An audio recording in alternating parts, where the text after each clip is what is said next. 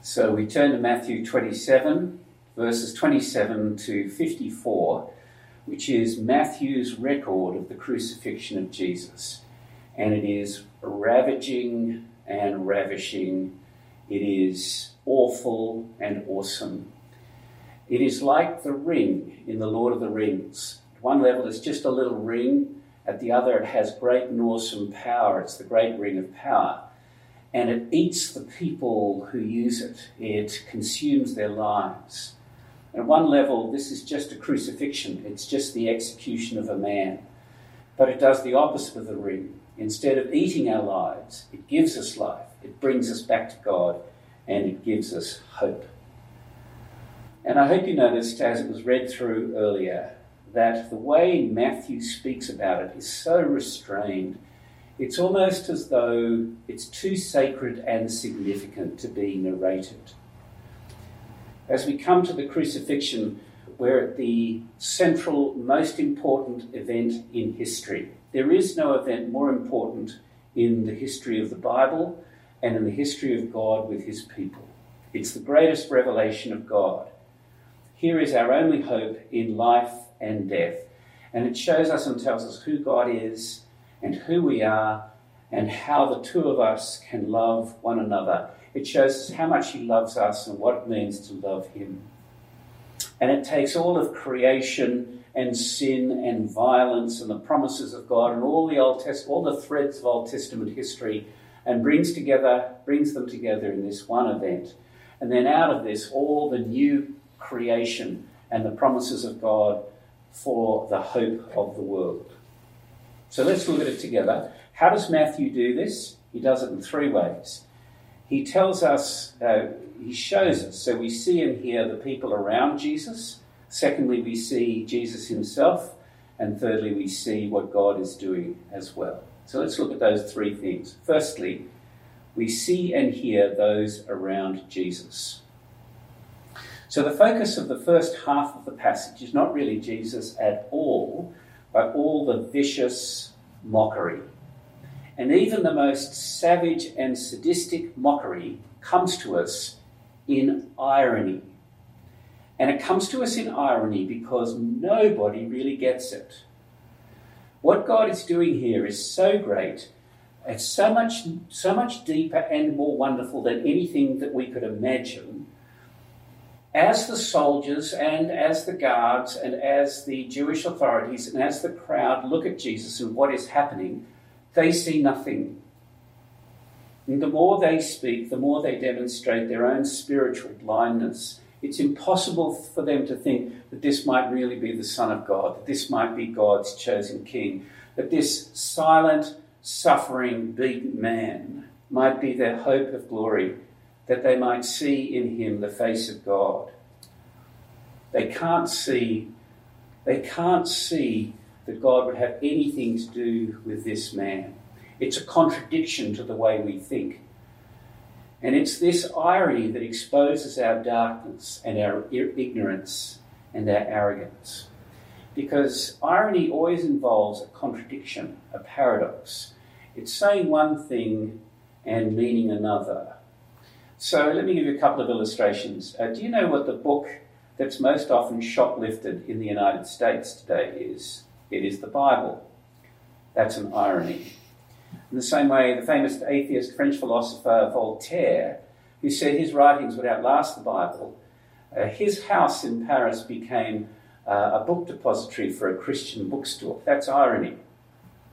But here, the more cruel and callous the mocking of Jesus, the more clueless it shows we are. The very words and actions that are thrown and hurled at Jesus, meant as insult and hurt, are infinitely and majestically more wonderful and true than they can imagine. There are four groups around Jesus at the time. So the first group are the execution squad. In verse 27 and onwards. This is an entire guard of 600 soldiers. And Jesus has just been flogged, and now these non-Jewish soldiers have the safety of numbers, and they want to have some fun. So they strip Jesus of his clothing. They put a fake royal robe on him. They make a crown of painful thorns. They spit on him. They punch him. They mock him. They say, "Hail, King of the Jews," the same phrase the Magi used. They are trying their best to humiliate and bring this one down.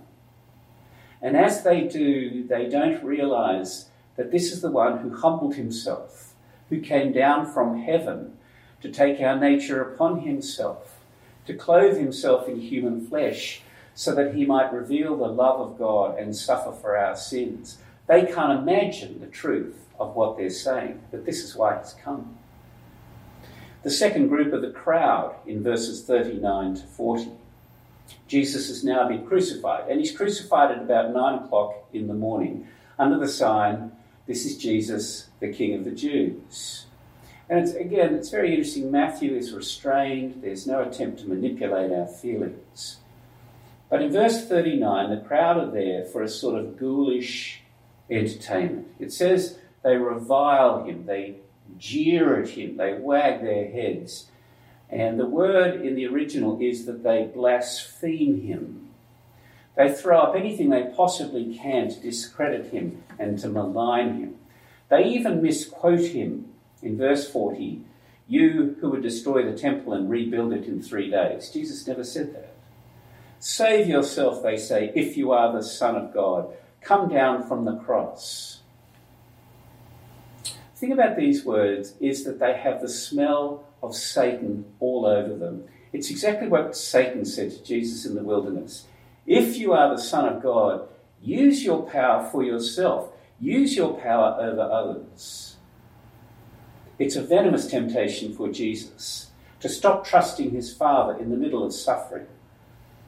And that is exactly what Satan throws at us. And again, the point is that because he is the Son of God, he won't come down so that he can save us. The third group of the whole raft of religious dignitaries in verse 41, they step up and mock him. It's very interesting that they so despise Jesus and look down on him that they won't address him directly. They talk about him in the third person. You see verse 42. "He saved others. He cannot save himself. He is the King of Israel. Let him come down now from the cross, and we will believe in him. He trusts in God. Let God deliver him now if he desires him, for he said, 'I am the Son of God.'" Actually, of course, Jesus could quite easily have come down from the cross along with 144,000 angels if he wanted to. But if he's going to save others, he cannot save himself. The only way to free us from the burden of our sin is to take it on himself. The only way for him to bear our griefs and to bear our sorrows is to bear the sins of the world. And it's precisely because he is the Son of God, so precious to God the Father, that he is dying for us. And we believe that he is the Son of God precisely because he stayed on the cross. And finally, in verse 44, even the two criminals on either side mock Jesus, and they say the same kinds of things. They're not really robbers, which is the translation here. They're bandits, they're mercenaries. They were part of Barabbas' gang of mercenaries. And Jesus is crucified between these two guys because there's a spare cross going, because Barabbas has gone free and Jesus is now taking his place. And this is the irony, you see. It's the irony through the whole story. It expresses with piercing truth that here is God's chosen King, the divine Son of God, who's come to save us by dying. It exposes how profoundly broken we are and how broken the world is and how deeply we cannot see and how deeply we need Jesus to die in our place. That's the first way Matthew brings this out, by what people see and do around him. Secondly, Matthew shows us Jesus himself and what he says and does. And of course, for most of this, Jesus is acted upon. He's not the one taking action. And that himself is very important. We don't have time to do this, but the way Matthew draws us into this is through a series of Old Testament references woven into the text. There are about a dozen of them in this text. And what they do is they show Jesus as the suffering servant who has come to suffer and bear the sins of his people. He opened not his mouth. Like a lamb he was led to the slaughter. While we like sheep have gone astray, we've turned everyone to our own way.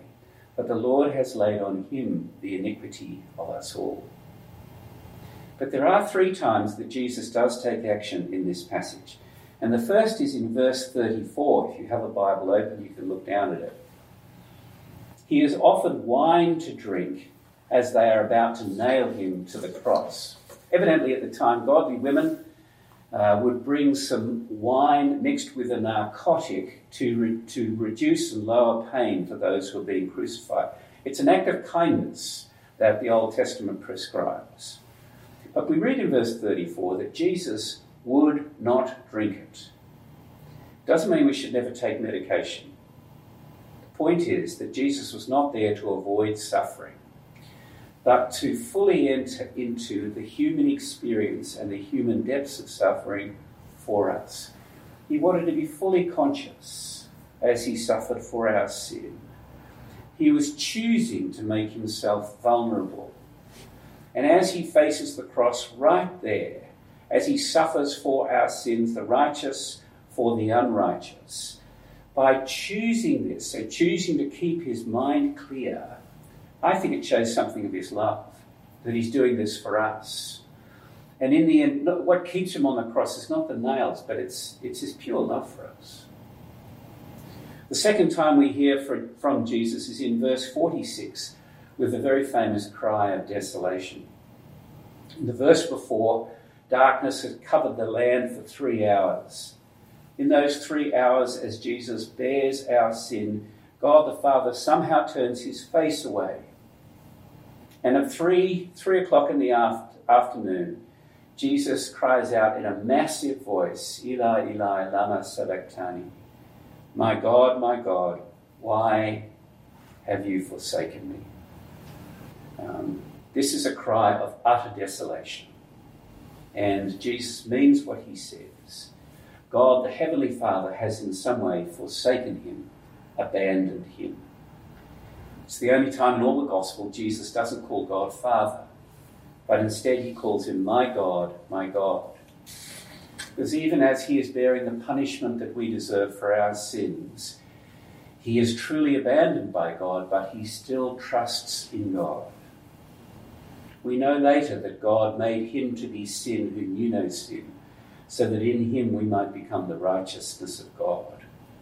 And what these words tell us is the costliness of the crucifixion for Jesus. He's not bearing our sins externally like a backpack or a bag. He's bearing the pain internally. And this is at the heart of what the Lord Jesus for us. It's not the physical pain of the nails as he dies. It's the abandonment of God, his eternal Father. And as he chooses to be engulfed in our sin, somehow, and I don't understand how, the fellowship of God the Father and God the Son is separated and broken. Old Bishop J.C. Ryle says this, was he stripped of his raiment? It was that we might be clothed in everlasting righteousness. Was he mocked and reviled? It was that we might be honoured and blessed. Was he reckoned a sinner and numbered among transgressors? It was that we might be reckoned innocent and justified from all sin. Was he declared unable to save himself? It was that he might be able to save others to the uttermost. Did he die at the last, and that the most painful and disgraceful of deaths? It was that we might live forevermore and be exalted to the highest glory. And then the third thing we hear from Jesus is in verse 50. Matthew doesn't tell us what he says, but in verse 50 we read these words, Jesus cried out again with a loud voice and yielded up his spirit, which means he doesn't just die. Death doesn't creep up on him and steal his life away. He chooses to die. He actively gives up his spirit. So when he said back in chapter 20, I give my life as a ransom for many, this is what he's talking about. He chooses to give his life. And then finally, Matthew tells us as well what God does. What's God doing in this? This is very important for us right now. The first thing to say is that none of this took God by surprise. No suffering, no disaster, no difficulty, no catastrophe ever does. In fact, in one of the earliest prayers in the early church we have from the pages of the New Testament in the book of Acts, is after being threatened by the Jewish council to stop openly, happily speaking about Jesus and the resurrection, the Jewish Christians get together and they say this, they pray this to God, Lord, in this city there were gathered together against your holy servant Jesus whom you anointed, both Herod and Pontius Pilate, along with the Gentiles, the people of Israel, to do whatever your hand and your plan had predestined to take place. It was the will of the Lord to bruise him. Now, this is so important for us to grasp the sovereignty of God in the suffering of Christ.